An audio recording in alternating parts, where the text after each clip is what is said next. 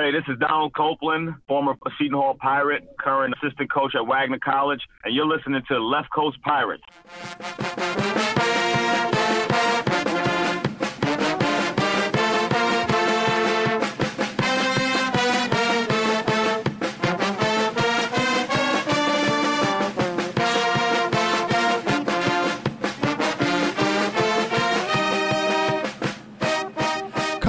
Just west of the Ward Place Gate from San Diego, California. He is Mike Dizzy Desiri, class of 2001. I am Tommy Chilkaharsky, class of 1997, and we are Left Coast Pirates. Good afternoon, Michael. How are you today? I'm doing great, Tommy. Big day in Pirate Nation. Myles Powell is back.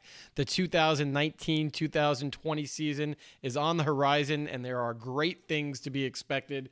What a fun day to be a pirate. It is an absolute spectacular day. Myles is coming back. Our expectations are going to be high again. I'm excited about another reason, Mike. Our guest today I am through the roof over this. Well, our guest today was part of a team where the expectations were probably just as high back when he was playing. So, and I don't think we've had a top 10 expectation for a team in probably the last 25 years. So, this is kind of cool to have our guest today come on and join us. Ironically, as Myles puts Seton Hall into that upper echelon of a preseason top 15 type program. You know, Mike, I could do the tail of the tape like I normally do, but it would take way too long. But he was a four time state New Jersey basketball champion and a 1989 national high school champ at Storage St. Anthony's in Jersey City, a two time All Big East performer and 1992 93 Big East Defensive Player of the Year. He helped lead the Pirates to three consecutive NCAA tournament appearances, reaching the Elite Eight in 1991 finished his career with over a thousand points and 600 rebounds, and now does tremendous work in the community, giving back to the children of Jersey City through his foundation, Team Walker. Welcome to Left Coast Pirates Live. Pirate great Jerry Walker. Jerry, welcome to the show. Thanks for having me, guys. Thanks for coming on, Jerry. So, pretty big news yesterday in the Pirates world uh, Myles Powell decided to come back to South Orange for his senior season. Your thoughts on that decision? Well, I thought it was a good one for him. Um, you know, I talked to some of the scouts, and they're still a little skeptical on his ability uh, to to create the dribble. So he's going to play a little bit more point guard this year. That's going to really elevate his game because I thought he did a tremendous job this year uh, playing off the dribble. I mean, he got to the rim a lot. Um, we just excited for him to come back. And plus, man, uh, he get a degree too, and and he got his eyes set on trying to break Terry Dehere's record too. I think he got somewhere like 900 something points. He said he can do it. I said, man, that's a lot of points in one year. so so he um he, he, got his eyes set on that that um uh, to break that record. Well, we're excited too, and it's it's kind of amazing how we as fans we sit here on the edge of our seat, kind of waiting to hear who's leaving, who's coming to the program. You know, it's kind of a highly anticipated decision. But speaking of highly anticipated decisions, your St. Anthony's team of 1989 had so many guys that were deciding where they were going to go to play D1 ball. So we want to kind of yep. dive into that and talk about that uh, historical team. Jerry, tell us about your experience growing up with that team. I mean, you guys won four state championships. You saw a lot of players go through there. What was it like? Well, it was a tremendous experience for me. I, I you know, you know, St. Anthony's is not for everybody. You got to be a tough, tough kid to go there and understand the rigorous process that Coach Hurley going to push you through. So St. Andy's, it was a, it was a great situation for me, um, given the fact that my mom, single parent, and you know, Coach Hurley played like a father figure in my life, and um, he just, you know, my mom gave him carte blanche over me, and, and, and you know, whatever she, you know, he would say, I would have to do. So um, the program was excellent. We had a lot of talent. Um, you know, I was fortunate at St. Anthony's to be uh, the only freshman to start every game uh, at St. Anthony's on a varsity level. So I, I, saw a lot of people come and go, and you know, so I, I was a, I'm a staple of that that that program. Obviously, St. Anthony's closed right now, which is a terrible thing. I, you know, it's something that um, you know, such a big part of my life, and it's just, it's just, I'm just sad that to see that that that school's not around anymore. And, just for some uh, historical clarification, that '89 team potentially is the best high school team that ever played. Man, 32 and 0 that year. They won the newly formed Tournament of Champions. You won by yep. an average of 28 points and uh, something like five or six different guys went to D1 schools. That year, '89, um, actually, Don Magazine, about six, seven summers ago, um, called our team the best high school team of our country's history, not just the state of New Jersey. Uh, so that was a contributor to, to, you know, how much talent and how much hard work and, and commitment we had there. Parochial B wasn't as strong as the public school league. So everybody would say, oh, St. Anthony's keep winning because, um, you know, parochial B is not that strong. And that's one of the reasons why the state decided to, you know, formulate the tournament of champions. In the 89 uh, year, we played Elizabeth in the tournament champions in the finals. And I'm the first tournament champion MVP. And and um, we beat Elizabeth. We beat everybody that year. Uh, you know, we beat um, the number one two team, Holly Lakes, out, out of Florida, down in Florida, um, by like 20 points. You know, it was you know, so we we you know that team was such a great team, and I think one of the things that people don't understand our defense. You know, it was times where teams didn't even score in the first first quarter, and uh, you know, it, it was a tribute to Coach Hurley and his philosophy, and we played such great team defense that we fed off our defense. We got a lot of dunks off our defense, and and that's what kind of like got us going. It was the defensive end. Tommy actually made me uh, watch a little YouTube clip of the St. Anthony's Elizabeth game that you were alluding to, and I, I no, no, no, Mike's got it wrong. We found a YouTube clip of the St. Anthony's Elizabeth from from uh, St. Peter's. Oh, and, that's right. Okay. You guys, yep. And you guys really didn't do anything too exciting on offense, but just like you said, you started turning on that defense, turning on that press, and all of a sudden the points came in bunches. That's right, and that's, that's how we, we would score. I would say if we average 60, 70 points, I say we we got 50% off our defense. Jerry, when did schools start looking at you? Well, I mean, it was it was early as my, my freshman year. I, I won um, MVP uh, in the state championship my freshman year. You know, you know a lot of I got to tell you, um, you know, St. Anthony's High School. My my career there was a little bit different than than, than Seton Hall. Although I had success at Seton Hall, but I was way more explosive. Um, you know, obviously I set out my freshman year, that, and at the time, uh, the Proposition 48 rules was totally different. And I remember John Thompson even um, protesting against it because it wasn't fair. They just, you know, they administrated it, and then they said to, you know, the stipulations was like you couldn't work out, you couldn't do anything, you know. So it was a risk for Seton Hall to even take a chance on me because if I didn't do well in the classroom, the whole athletic program could be on probation. So for the first two weeks of my, my career at Seton Hall, man, I, I didn't go to school. They were still the board of regents was going back and forth whether to let me in or not. It was a, it was a terrible time for me. I was very depressed. Um, so I, will never forget that. That's why education is so important to me. Um, so I, you know, St. Anthony's was was definitely a great experience, and I, I wouldn't trade it for anything. Besides Seton Hall, though, Jerry, was there anybody else that was hotly recruiting you? My first letter, my first letter was from Louisville when Denny Crum, when I um Pervis Pervis Ellis, I think his name was, he won MVP. I, I was thinking about going to Louisville because me and him shared something in common. He won MVP that year in the, in the NCAA um, as a freshman, if you recall. And Denny Crum sent me a letter. And then from there, from my freshman year, because, you know, after my, I was actually the second best eighth grader in the country at, at that time. You know, I was a phenom. I averaged like 38 points, 20 rebounds, 10 blocks in grammar school. And Kenny Anderson was number one. And I remember Kenny Anderson being on a David Letterman show, and they mentioned my name. And all the way up until my sophomore year, I was number two. And then all of a sudden, Shaquille O'Neal and all these type of people came out of the woodwork. But um, I, I, was heavily recruited from everybody, um, from all the ACC, um, Big East. But I, you know, I let it be known that I wanted to go to the Big East because of my style of play. And I just, you know, that whole when Georgetown and Villanova and St. John's in the Final Four and that whole game, you know, that it did something to me. And I thought that would be a better fit for my style of play to go to the Big East. Yeah, Louisville, though, they were a big time program back then. They won the national yes, title in 1980, followed it up uh, six Correct. years later with another title. I mean, that's a it's a pretty big program to turn down. Correct. So that and, and that's my that's my point. I, so uh, I was really interested in that uh, because of their success at the time, and like I said, Pervis um, Ellison, he he was um, never nervous Pervis they called him he won MVP as a freshman. So we had a lot in common. I was like, oh man, I might go there because you know me and this young gentleman have something in common. But once again, once I got a little bit older and mature and knew that you know I love the Big East and wanted to be in the metropolitan um, scene in terms of my basketball career, um, that was a determined factor for me because I just love the Big East basketball. Now you mentioned Nova, so I've got to ask the question: Uh, in the book, The Miracle of St. Anthony's, Adrian Wojnarowski brings up a Rollie Massimino urban legend. Can you tell us yeah. your side of that story? Well, it's true. The story is true. I, I remember um, my home visits would be at Coach Hurley house. And at the time, uh, we was thinking about going, all us going to um, Villanova, a package deal. And Darren Savino was going to be the uh, beneficial of that. Um, Darren Savino, he's now the assistant coach, the head assistant coach over at UCLA. He was at um, uh, Cincinnati for a while. Uh, he played, you know, high school basketball with us. And what happened was they was going to give him a scholarship too. But um, Bobby had went down to uh, Duke and decided to go to Duke. So Rollie Massimino and them came to the home visit, and if you know anything about Jersey City, we've got this place called where Bobby and them grew up, Country Village.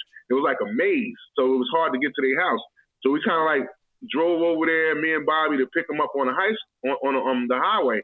And Willie Massimino didn't say anything to Bobby, like at all. Like he had like his attitude or whatever. So Bobby came in and said, you know, co- you know, told his father like Willie Massimino didn't even speak. And during the process of the um the interview with, with the team, uh, the assistant coach was doing all the, the talking, and I was like, um, you know, and I knew the drill. I've been through it or whatever. And most of the time, you know, the, the head coach would try to pitch and try to get you to come to the school. And Rollie Massimino didn't say anything, Harley. And I and I posed a question to him. I said, um, you know, coach, you don't have anything to say. And and right away, Coach Hurley went from zero to ten. Like, listen, you have he said you have five minutes to get out of my front room before I knock your A out. so we had like we was ready to rumble in the jungle with them, man. Inside Coach Hurley house. That's a true story, man. I was, I was reading the book, and they were like dragging Rollie Massimino into the car.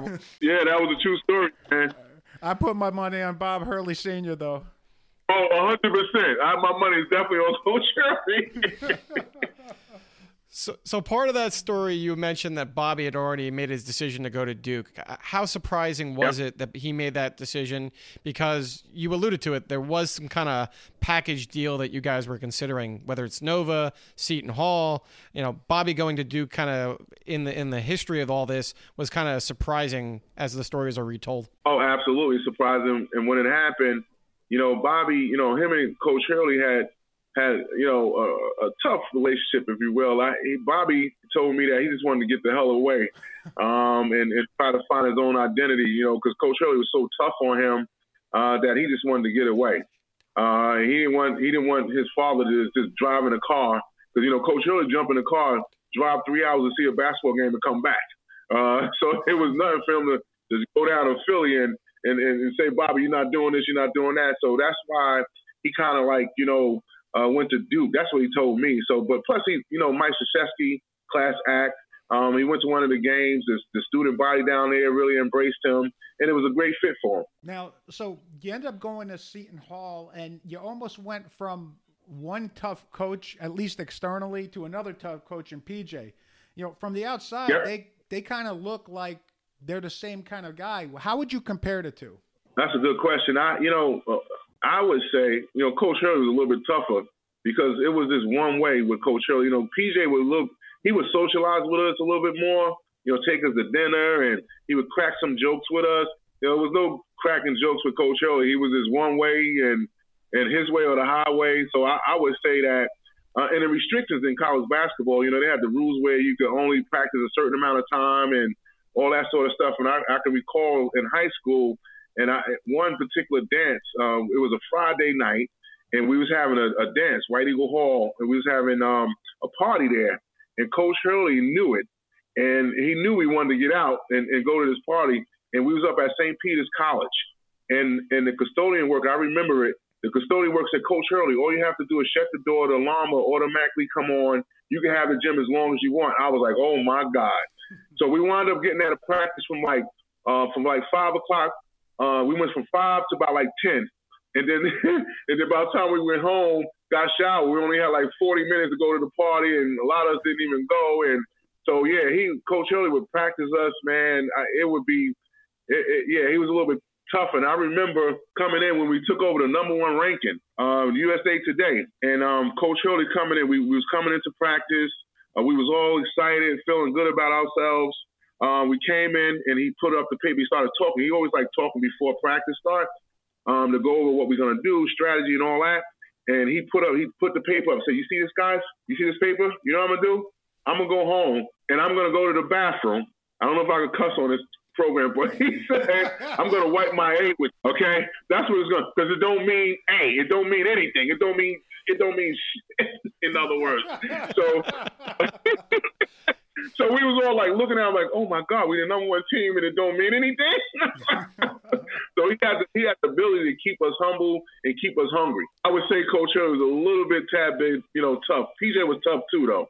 Well, it sounds like both of them prepared you for what came next because your first season in Big East play, it was pretty challenging. Tell me about that. Yeah, it was. It was, and um, and, and like I said, I, I remember um doing like inner squad, and I remember hurting my wrist and not being in tough, you know. So it was tough, but once again, coming from the St. Anthony system, man, I, I, I was just so fundamentally sound, and I and I knew my role there, and and I was always a team guy. So I, my my number one thing was to have success, and whatever I had to do um, to do that, that's what I would do. You know, a lot of times I played out of position because I played like three, four for St. Anthony's in a lot of a lot of situations. So when I went to Seton Hall, I played four or five. So and that that wasn't that wasn't something that was going to help me get to the next level because I was an undersized power forward at the time. Uh, so um, yeah, that that that was yeah Seton Hall my game, that's why I tell people my game at St. Anthony's probably was a little bit more because I was above the rim at St. Anthony's. And, and at Seton Hall, I was just getting to the rim, you know? so what it is is all these guys that was on these teams, I wasn't afraid of because I played against them um, in camp, you know, whether it's five star or Nike All American camp. Uh, so I played against these guys, and they knew I was a tough cookie, and they, you know, I didn't take any any nonsense from anyone. So I had a certain level of respect, even coming into college basketball. Like don't play around with Jerry Walker because he don't play. Well, you you definitely held your own with some of these big guys. I mean, you're about six seven, and you ended up beating Georgetown two out of three times that season. And Georgetown, people yeah. might not remember, they had Dikembe Mutombo and Alonzo on the same squad. Yes, yes, two seven footers, man, two seven footers.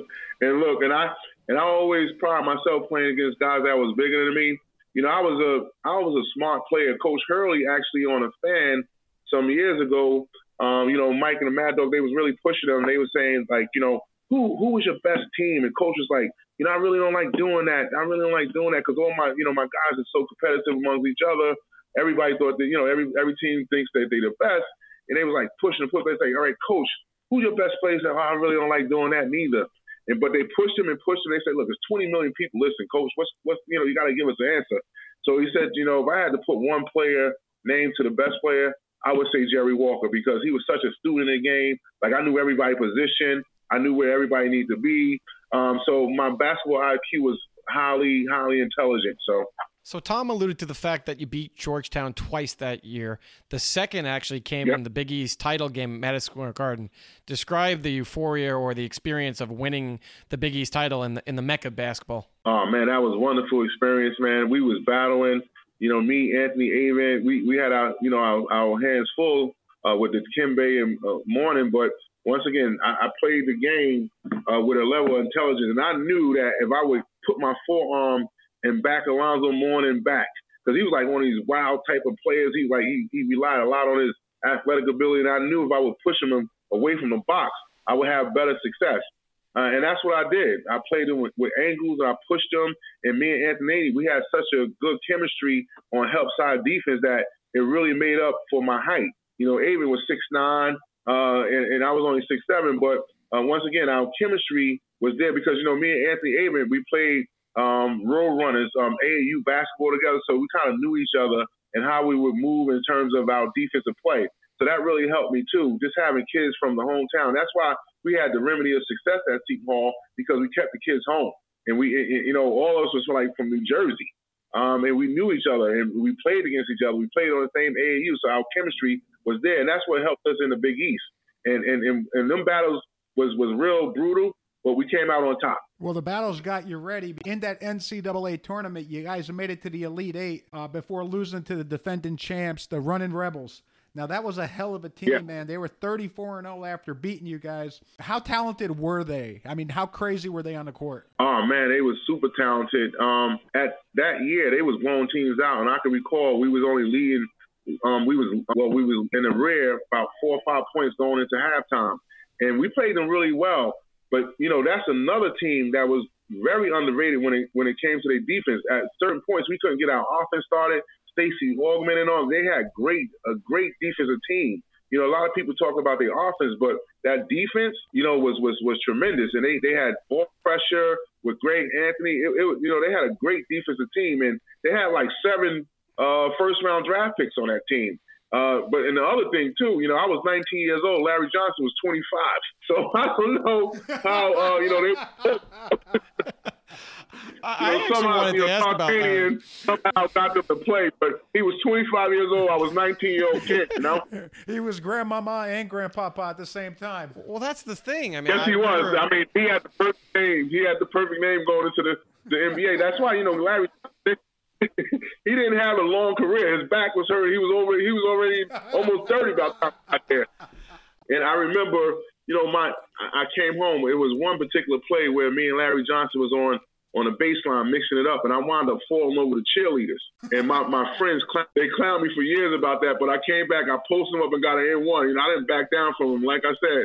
And it was it was it was a little difficult playing him because you know I was so used to playing guys that were so much taller than me. I was taller than Larry Johnson, so it was like it was like a weird thing for me to play this guy that you know he he was real versatile too. He could you know he hit the three, he could take it off the dribble. Uh, so he was he was he was pretty good, man. He really was. All right, so your second season with the Pirates, you guys were co Big East regular season champs. You lost in the Sweet yep. 16 to once again the eventual back to back champions in Duke. Uh, but did that loss hurt just a little bit more because Bobby was playing on the other side? Yeah, we wanted to get that one, and I, and I think you know one thing that people don't really talk about. I think you know Coach PJ he he um he kind of played into the media on that one. You know, I was trying to give him a little strategy. I was like, look, we want to post Brian Caver up. Brian could take Bobby down low. We could clear it out and let's let's change up our philosophy a little bit. But he was so convinced that you know his systems work, whatever. So he didn't listen to me. And then he played into the media with that Danny Hurley, um, you know, Bobby Hurley matchup. Danny was at the time averaging like 15 minutes, 16 minutes. Danny wound up playing like almost 30, like 27 minutes that game. Uh, and, and like that wasn't his real role. So he kind of like played into the media with on that one. And and yeah, it, it was a bit of sweet because you know it was bragging rights. We come back, play White Eagle Hall, and all that sort of stuff. So we really wanted to get that victory, but we, we played them pretty decently, and they wound up one, you know winning the national championship. But we can hang our head on it. Uh, the two teams we lost to won a national championship. So so are you saying if PJ followed Coach Jerry Walker's philosophy, you guys beat Duke that day? hundred percent, hundred percent. Yeah, I like it. I like it. Now, Jerry, your senior year happened to be actually my freshman year, and that possibly was the most talented Seton Hall basketball team ever put together. Correct. You guys start off at preseason sixth in the national polls. You finished sixth after the Big East tournament, and you did something that no Seton Hall team has done before or after. You won the regular season title and you won the tournament title. What what stands out yep. from that season? What really stand out? I mean, that Western Kentucky game stand out to me because we we was a number two seed. Um, a lot of people thought we should have been number one. I think I thought we peaked too early. I mean, we we beat Syracuse in the Big East um, championship by the largest margin. I think we beat them almost by like 30 points. It was a blizzard that day. I remember like it was yesterday. And and when we, we got past this, um, uh, the one team we played in the first round, and we we faced um, Western Kentucky.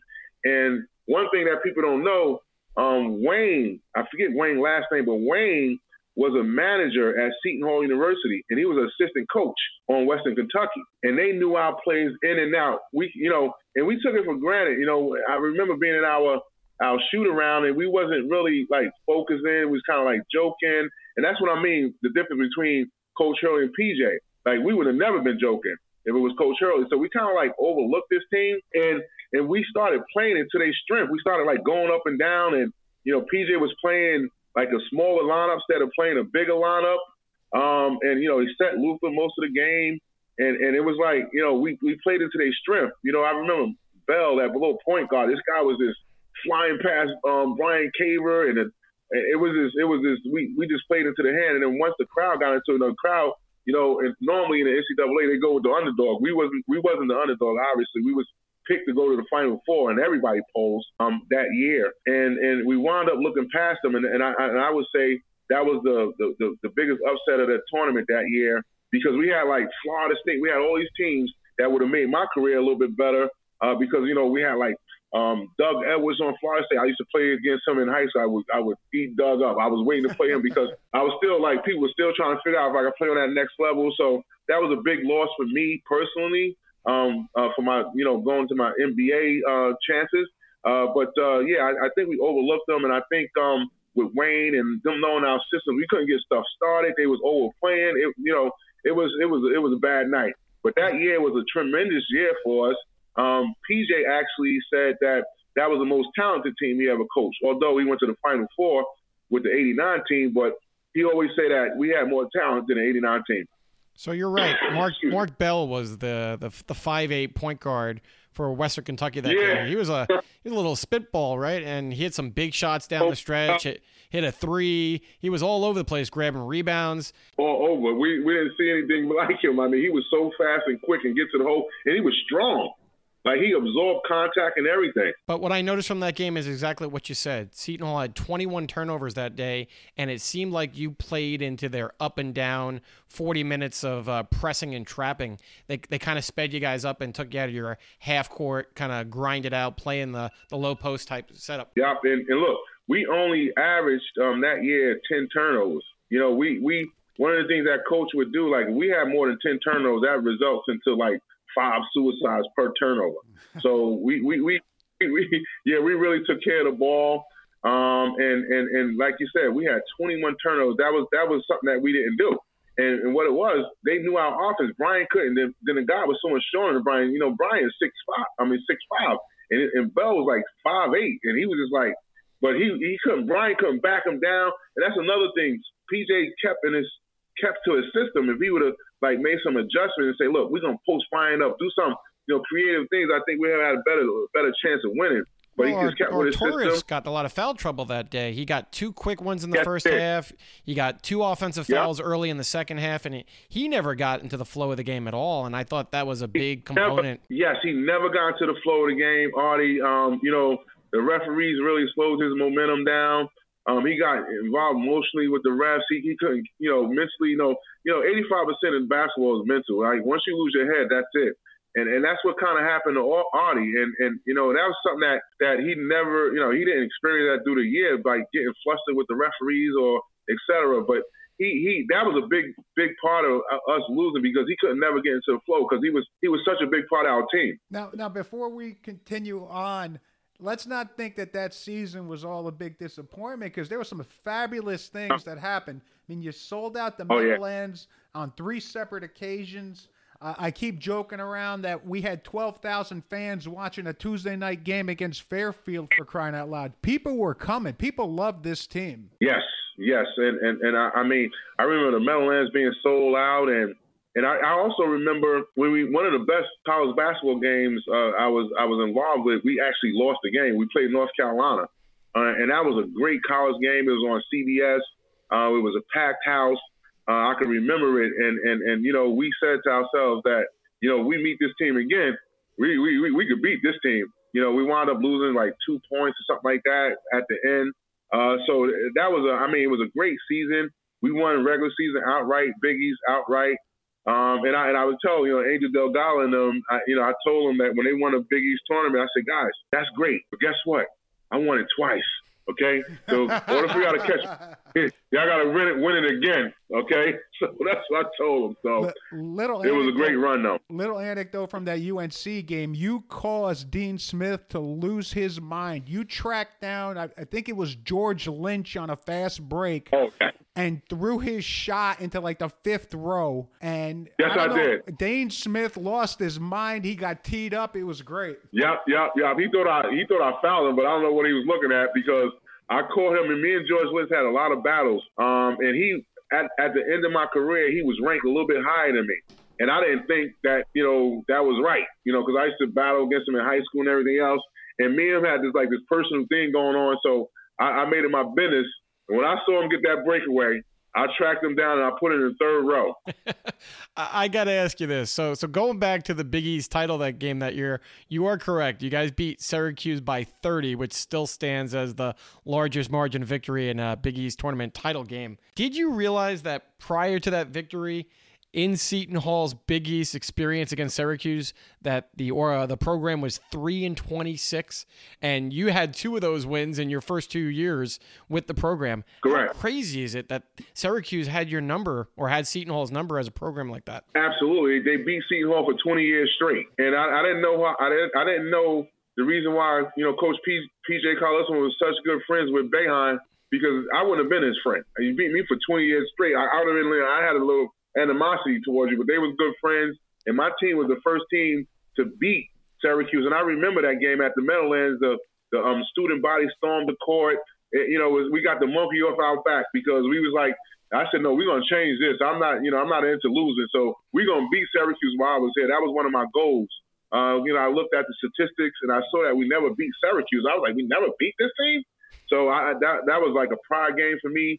Um, and that that was that was that was one of the highlights of my career beating them. All right, so I got one more question for that season because I think it kind of parallels similar to what Seton Hall is going through right now with Myles Powell. I mean, Terry was All American that year. He was that good. He was projected yep. to be in the NBA lottery. Was there ever a thought that Terry might not come back for that specific season? Nah, we we, we made a pact, me and Terry, um, going to Seton Hall, and you know I talked to him about it. I know there was a lot of interest in him being on the next level. And then plus Terry had some goals. Terry wanted to be all time Big East leading scorer, the all time Seton Hall leading scorer, similar to what Myles Powell is going to right now. Um, and we we said, you know, if we come back, man, we could really win a national championship. We thought that way. We had enough talent in, in every position. We had a deep team. We had a tall team. Uh, so we, we, we felt like we could win a national championship. And, and Terry felt like if we do win a national championship, he could be a lottery pick. So as you transition, you talked about possibly playing for a state in the Sweet 16, enhance your NBA opportunity to kind of get scouted at a higher level. Obviously, that didn't play right. out to fruition, but you did go on in your playing career to play professionally in Europe. You had some stops in France, Spain, Sweden. Talk to me about being a Jersey City kid who stayed close to home, and now all of a sudden you find your career taking you to a completely different continent.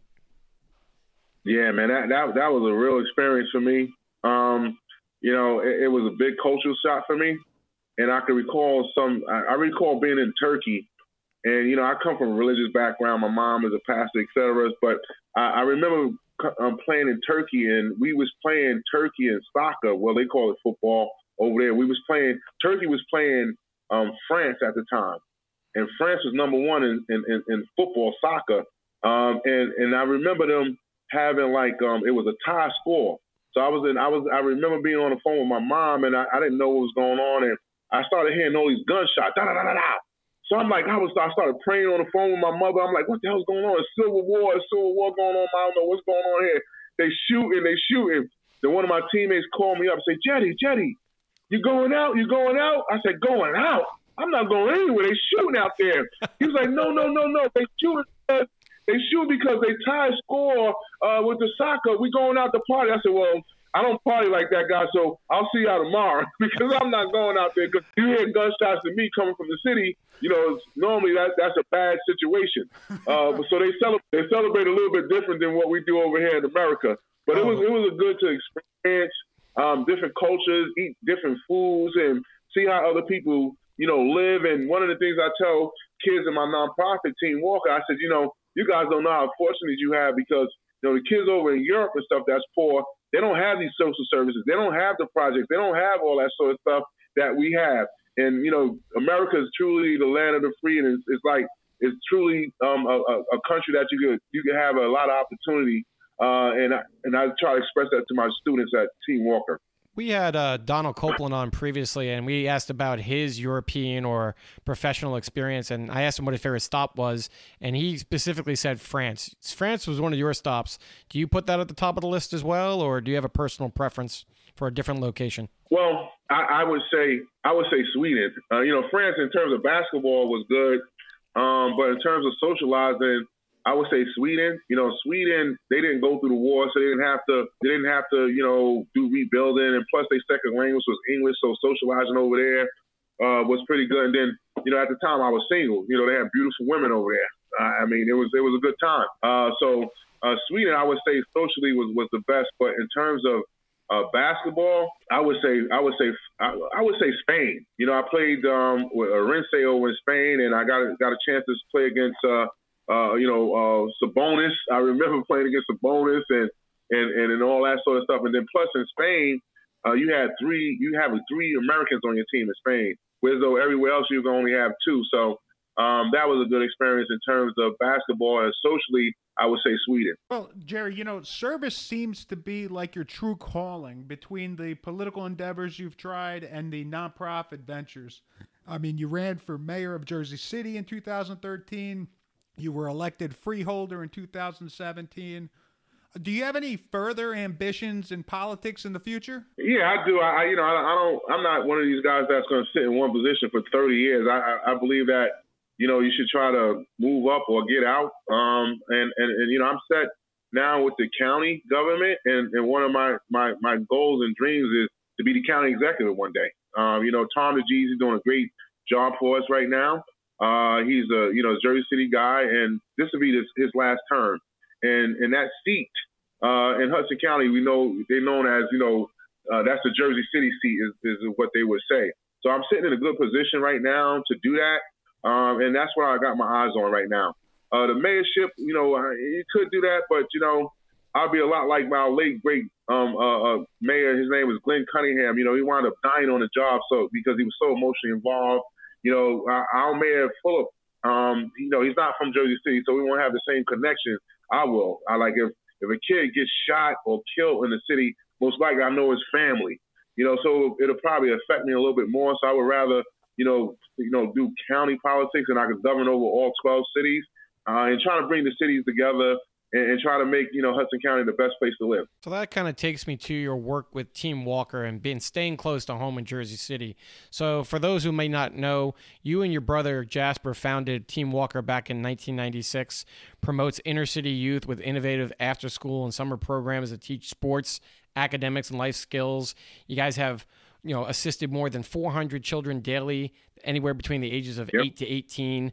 Uh, you know, it's said to basically be the most important purpose is in providing constructive alternatives to negative influence in the inner city.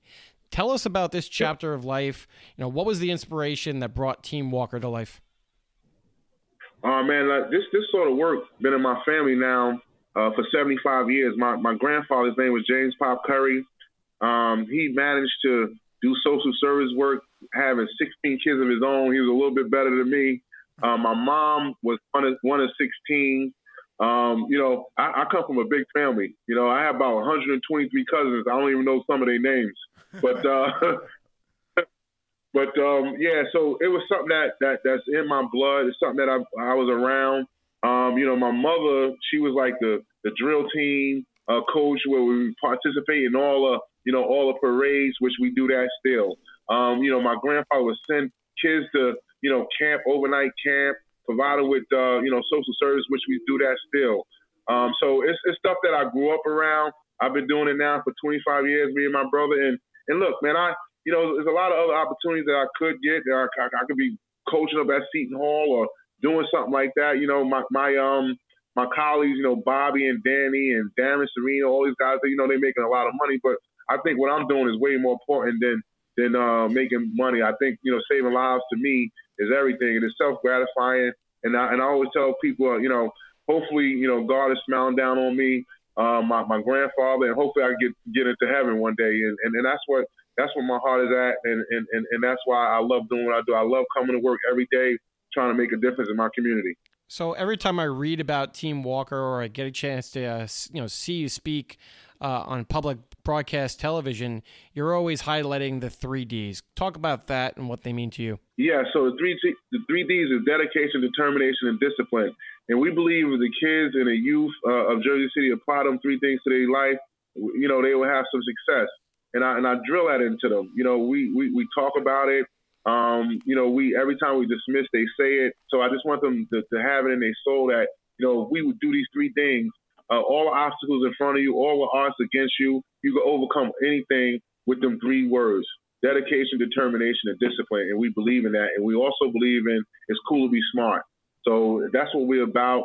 Uh, we're making a strong difference today. To date, we have 123 college graduates. Um, this year, uh, we had six kids graduate. Uh, we got one young lady in particular, Diamond Thompson, uh, Thomas, excuse me. She just graduated from Montclair. She's going right into um, her master's program, and she's the first, you know, graduate from her family. Um, her mom is super thrilled, um, and and she was in our program since she was like seven years old. So we just we just love them sort of stories that we can hang our hat to, and and know that we pitched in to to make this kid uh, develop into the to be a Mal citizen. And that's what we're trying to do at uh, Team Walker. At the end of the day, we're just trying to create positive citizens so we could have positive results in our community. Uh, you earlier stated that uh, old teammates like Bobby and Danny have had success. This is a different type of success, Jerry. This is great. And, you know, you were also named to the Seton Hall Entrepreneur Hall of Fame in 2016. This past year, you were named Greenville's Neighborhood Alliance Humanitarian of the Year. So these are huge successes. How rewarding is it to you to be recognized for these accomplishments? Oh, it's such it's such a, it's gratifying. It's very rewarding. And, and here's my goal, guys. I have I have in my career, I accumulated 223 trophies. Okay, and and what I'm trying to do is accumulate humanitarian humanitarian awards the same. Um, I have now collected, you know, 20. So I got a long way to go. I got a lot of service to do out there. Um, you know, I, I, I was the um, I also was named as a New Jersey hero by Mary Pat Christie, our former governor's wife. Uh, she had an initiative to shine a light on some people, extraordinary people that's doing extraordinary things in the state of New Jersey. So I'm, I'm proud of that, and I'm trying to catch, uh, you know, my trophy number. So I got a long way to go, but I'm willing to put the time in, and I love it, and I love it. And I, when you could, when you see a kid that that that feel like they was hopeless at one point, but the light bulb come on, that, that when that when, when you see that in their eyes and they realize that they can learn, they can compete, and they could be successful in his life. I mean, that's that's that's that that's worth millions to me. So I, you know, I love what I do, um, and and and and, I, and I'm doing it for the right reason. So, and I want to make Seton Hall family proud too. I mean, I'm a surrogate leader. Um, I, I believe in that. I believe in the mission of Seton Hall, and and, and, I, and I'm just grateful for God giving me the strength to continue to to do this sort of work and and I'm, I'm just happy, man. I'm just making, you know, I'm, I, we making history here. We we doing a lot of good, and a lot of a lot of kids is benefiting from it. And we do a lot more than just with the youth. We found the need to do stuff with their parents. We do GED programs. We do ESL English speaking programs. So we do farmers markets. We do you know singing singing bingo night here. We do movies for the seniors. So we, we got involved with a lot of different things. We do like weatherization programs where we help the families uh, with their PSE&G. So we do a lot of different things here. It's not only about the youth anymore because we got to do, you know, we got to have the whole body and the whole experience. And in order for us to look for the success that we looking for, everybody got to kind of like chip in. So we got to, you know, educate the parents and all that sort of stuff. So we're doing a tremendous job up here. We have a great staff, people that's committed, um, people that come to work every day and they enjoy it. Um, and, and, and, that's half the battle is getting the right people in. So we, we, we appreciate um, all the support that we get from the Seton Hall community. Um, I mean, I tell you, if it wasn't for the Seton Hall community, I don't know where Team Walker would be at this point. So we, we're appreciative for that. And I, and I just love Seton Hall, man. I bleed blue. Jerry, you're well on your way to getting those 200 some odd humanitarian awards. We're really, we really think so. Hey, before you take off, we make all our guests walk the plank. These are five rapid fire questions we're going to ask you. We want five rapid fire answers from you. No need to elaborate. You think you, you think you're ready for this? Let's do it, man. Come on. All right. Question number one What was your favorite win as a pirate? Syracuse. Most intimidating venue you've ever played in? The RAC. Most talented player you have ever played against at any level in your career? First day in the NBA, Michael Jordan. Who was the most hated opponent you faced at Seton Hall? Rutgers University. Who is the greatest pirate you have ever seen play in your lifetime? Shaheen Holloway. Bonus question Does Myles Powell break Terry's record? Y- yes. Wow. Congratulations, Jerry. You've walked the plank. Thank you, guys. Appreciate you. Jerry Walker, okay. thanks for joining us on Left Coast Pirates Live. Thanks for having me, guys. I appreciate it. And uh, go Pirates. So if you've enjoyed this podcast, please listen to our previous podcasts, which include interviews with former players John Yablonsky, Donald Copeland, Desi Rodriguez, and Angel Delgado. For Tom Chilkaharsky, I am Mike Dizzy Desiri, and you have been listening to Left Coast Pirates.